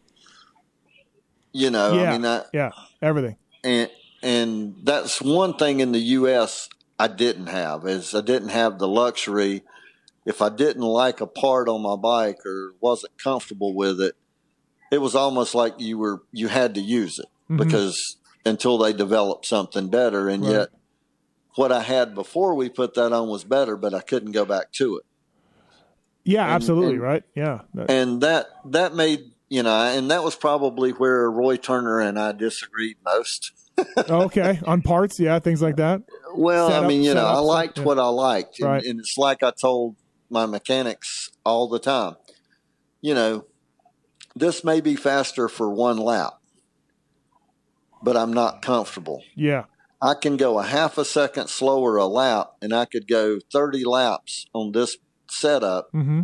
and know what it's going to do every time I hit a bump, hit a rock, hit a corner. Yeah. To me, that's security. I, I mean, and you know, as you get tireder through a moto, that counts for something. You're not second guessing. Oh, guessing for sure. Yeah. what it's going to do. You know, I know what I can look and see what I'm coming up on. I know what's going to happen. You just adjust and deal with it. And, and yeah, you might be a half a second slower at the 30 minute or 25 minute mark in a moto, but you're not going to go down. You're not going to pitch a moto away because Yep. you made a mistake. Yep. No, for sure. Yeah, absolutely. Right. Um, so I did one of these with Bader Manneh, and he was telling me for a long time he would go back and forth to America and back there. Were you back in Georgia for a couple of months, or were you full time over there th- during no, these years? I, I stayed. I would go over usually, you know, about the 10th of January. mm-hmm. and I wasn't coming home until probably you know the twentieth of December. Oh wow, really? So I you, mean, yeah, I- you were just the, you would come home for holidays, and that was it. That that was you know I would be home two to three weeks Christmas time, Yep. Yep. and you know like I said I was going to adapt and be acclimated Mm-hmm. to my environment, and because um, no matter where I was or what I was doing, I didn't go to run second. You right. know, Right. Did you speak Flemish? Did you learn how to speak the languages? um, I speak fluent Italian. Okay. very little French, uh, a little bit of Flemish, German. Yeah. yeah. Um, okay. you know, the biggest thing is is you learn in every language how to count. You know, uh, you know, three lights, turn left. Right, three lights, right. turn right. You learn numbers and directions. A gauche, a droit. You know, that's Mhm. left and right in French. Uh, sinistra, destra. That's Italian Ah, that's you, you know, I mean, Yeah, you yeah. learn links, rex, German. You learn directions and numbers and what a stoplight, you know, semaphore or and food, right? you know, they're food. stupid words, Yep. but and, you know, you could stop and ask somebody and pick out how many count your lights and go left or right to go somewhere. Yeah, that's that's uh that's pretty funny that you that a Georgia guy, southern southern boy would just uh, adapt and learn and love it over there. You know what I mean? It's kind of kind of cool, cool story. Yeah. Well, and I had, you know, when I lived in Belgium, um, there was a little pub over in, you know, the couple of streets over, and I had one of the larger supporters clubs. Oh, did you really? yeah, Um, they They used to meet, you know, like the every two weeks at this pub. They would go and have beer and shoot pool, and I would go over about once mm, every month, maybe Okay. every two months. Go in, you know, buy a round of drinks for everybody, shoot a couple of games of pool. But cool. I mean, my supporters club, so I was told, rivaled Stefan Everts. Oh wow, that's good. I then. mean, yeah, that's pretty good. And when when we come to, I mean, they would charter buses. They come all the way to England on a tour bus Oh, to watch the British Grand Prix. yeah, yeah. You know, they showed up in Italy. I had six of them show up at Glen Helen. Ah, that's awesome. that's cool. I mean, you know, I mean, they would follow me around, and when I would be gone, like when I would, you know, in the summer and all, if I was going to be gone like two weeks to Italy and stuff, they'd come over, cut my grass. I'd come home and go, you know, I expect my grass to be six, eight inches high. Yeah. It was cut, trimmed. nice. You know, I mean, they they That's just took care of me. Right. Yeah, that's pretty awesome. That's pretty. Sw- that's pretty sweet for sure. Uh, Billy Liles on the Fly Racing Racer X podcast again, presented by the folks at Renthal. You probably had Renthal bars over there. I'm sure you use Renthals Absolutely. before they were even uh, over here, right? Um, Renthal and Kouba Links, Maxxis Tires, and of course the folks at MotoSport.com as well. Um, why'd uh, why'd you pack it in? What just, what made you come home? Uh, the The 94 Vertemati. year, The Vertemati did it. Well, I mean, you know, that was, I, I guess, I thought it would be a great decision because Right. I thought it would be kind of cutting the edge. Um, you know, and when we struggled keeping them together, uh, you know, I switched to the Hondas. And at that point, I mean, I had a daughter that was getting ready to start school. hmm Um, you know, just getting to that point that, you know, I had to, I was getting old too. Yeah, yeah, yeah, yeah. Wanna, yeah, no, exactly. Uh, right. you know, I, I felt maybe I had another season or two, but uh, you know, the right opportunity, I don't guess, uh, came about. I mean, if there would have been an opportunity to ride like a a four stroke, you know, be on the cutting edge of it, Yeah. something that really interested me, you know, in the testing, the development, things like that. You know, might have kept me another season or two. hmm Um, but you know, just my daughter getting at the school age and things like that. Um, you know, there really wasn't a whole lot left. Uh, you know, maybe one, maybe two more decent years, and uh, you know, I'd have been been out of it anyway. So, uh, and just you know, I don't guess nothing prompted me that I would be as competitive as I needed to be to stay. Yeah. Where were you when you heard that Donny Schmit had passed away? Ninety six. You were back. Oh gosh, ninety six. Uh, I was, you know, living in North Carolina. yeah. Um, you know, kind of had my own importership from a couple of the products over there, and Mhm. uh, trying to build the company and and stuff. You know, and I mean it. Gosh, we've lost so many. I mean, you talk about Geboers, you talk about Jobé, uh, Marty Smith Yeah, Marty. Yeah. uh, Magoo. I mean, just uh, you know, and I'm just feel so fortunate and blessed to be. You know, I'm 58 years old. I get up at you know six o'clock every morning. I work 10 or 11 hours a day. Um, you know, I have a wonderful wife of 16 years Nice. Yeah. uh, you know, we have a nice home, you know, acre and a half of land, live in the country. Uh, you know, I'm just so blessed and, and, you know, just enjoy living out each and every day and so thankful to be here. And yet, you know, kind of heartbroken on the other side to have, you know, so many missing. Yeah. No, absolutely right. No, you're you're absolutely right. It's it sucks. It's just a reminder of we're getting older, all of us, and it just sucks. it does. Um, actually, our paths crossed a little bit, Billy. Uh, I was going to tell you at the, tell you this at the front of the podcast, but I forgot. Um, so in '98, I was working for FMF Honda, and I was looking for a job. And I don't remember how we got connected, but you were importing MXA stuff. I think seat covers and graphics or something. You were doing something along that around '98, I think, or maybe Techno- Technosel. Maybe Technosel. Okay. So somehow, someone told me to call you for a job, which I did and we spoke briefly, and you got me hooked up with Thomas Knipe. Speaking of a gentleman who's passed away, uh, Thomas Knipe in Germany, Right. and you got me a job with Thomas working over there for uh, his team because I always thought it would be cool to go to Europe, and I wasn't having a lot of success trying to find a mechanics, a decent mechanics job in America, and uh, so I headed over there. It didn't work out. Thomas and I butted heads a little bit. I only stayed for I think three months.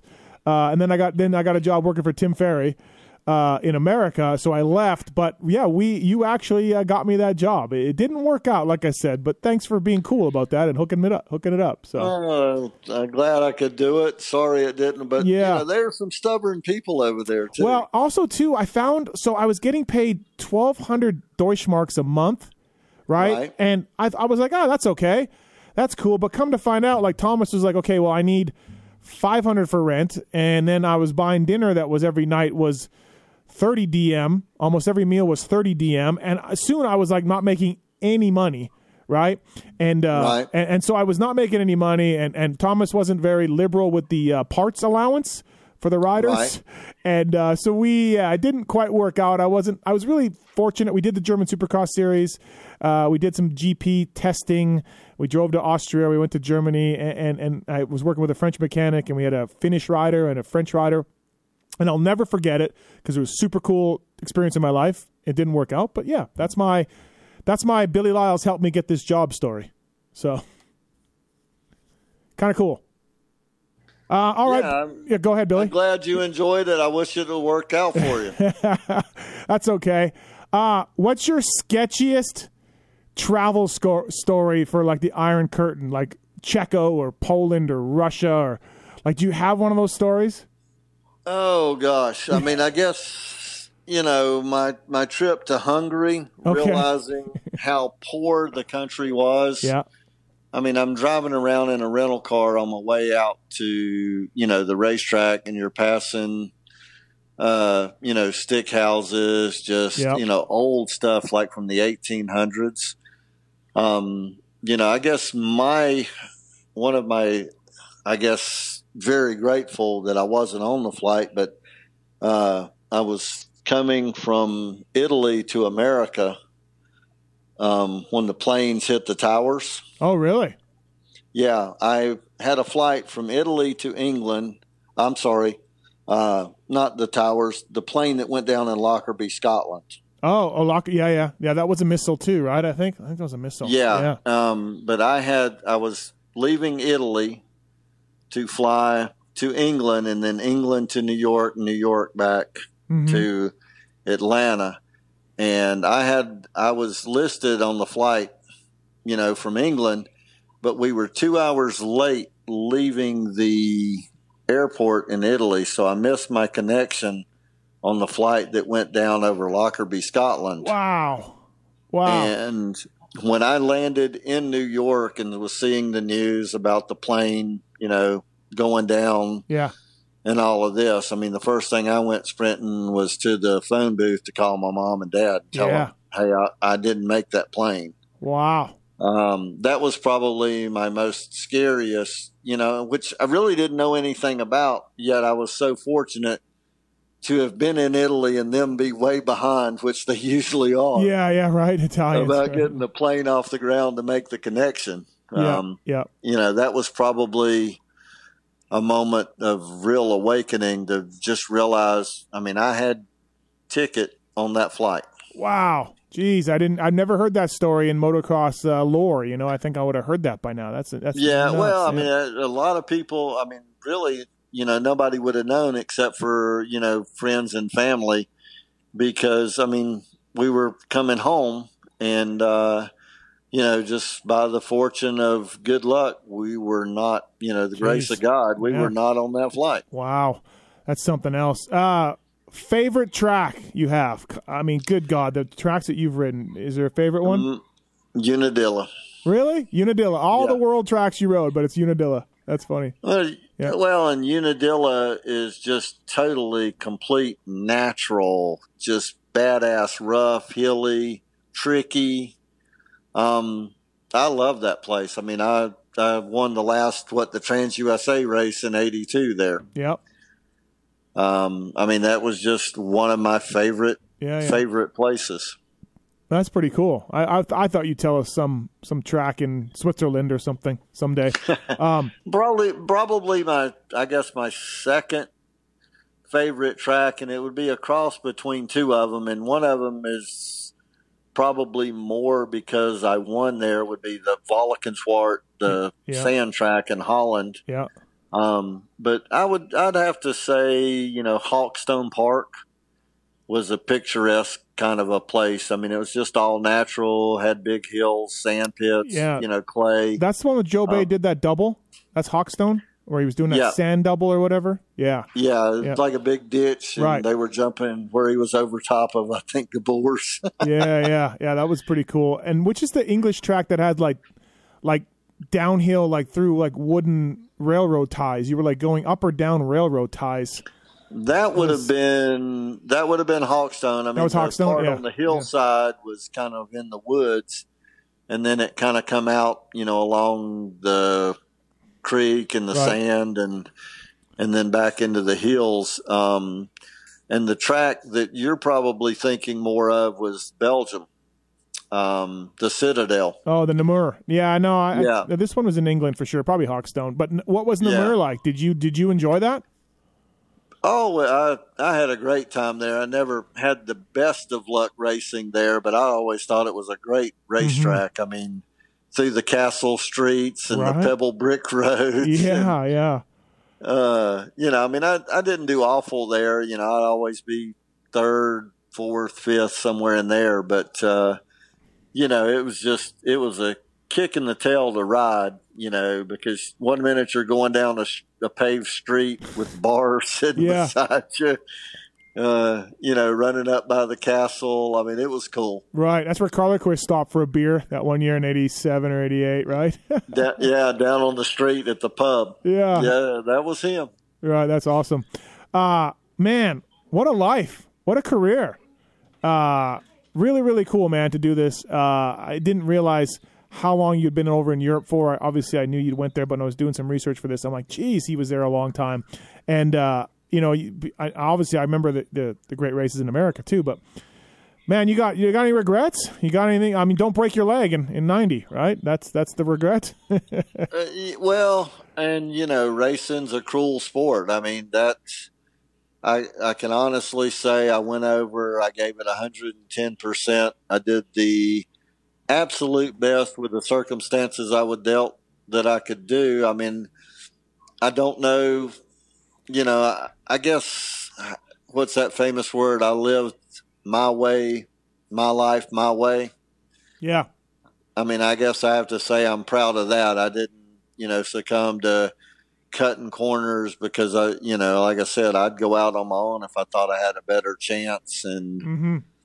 I, I at least played by my rules, you know, and uh, Right. maybe they weren't always the best, or, or, but you know, I know that I gave it the best effort that I had. Had things gone a little different one way or the other, I mean, I could have won a championship, but. uh you know they they can't say I didn't win a lot of GPs. I didn't represent us well, and uh, and myself and my teams. Yeah, absolutely not. Right? No, for sure. Um, well said, for sure. Well, thanks for doing this. I really appreciate it. Uh, I forget the gentleman's name who got me your number. That was your trainer at one point. Uh, Joey Ledoux. Jo- thank you to Joey for making this happen. Uh, really appreciate that. And uh, man, it's been fun, Billy. Thanks for the walk down memory lane. Hey, and stay in touch, man. I'm still around, like I said, and uh, if you're ever close to this part of town, give me a holler, and uh, maybe we can get together and uh, kick back a nice cold one. Yeah, Uh, that'd be awesome. Not more than one, but you know that, I- that's uh, I'm going to give this number to Coombs though because Coombs got me the wrong number for you. So I'm going to make sure he, Davey Coombs, has the right number for you. So absolutely that's not a problem, brother. And tell Davey I said hello. I will do that. Thanks, Billy. Have a good evening.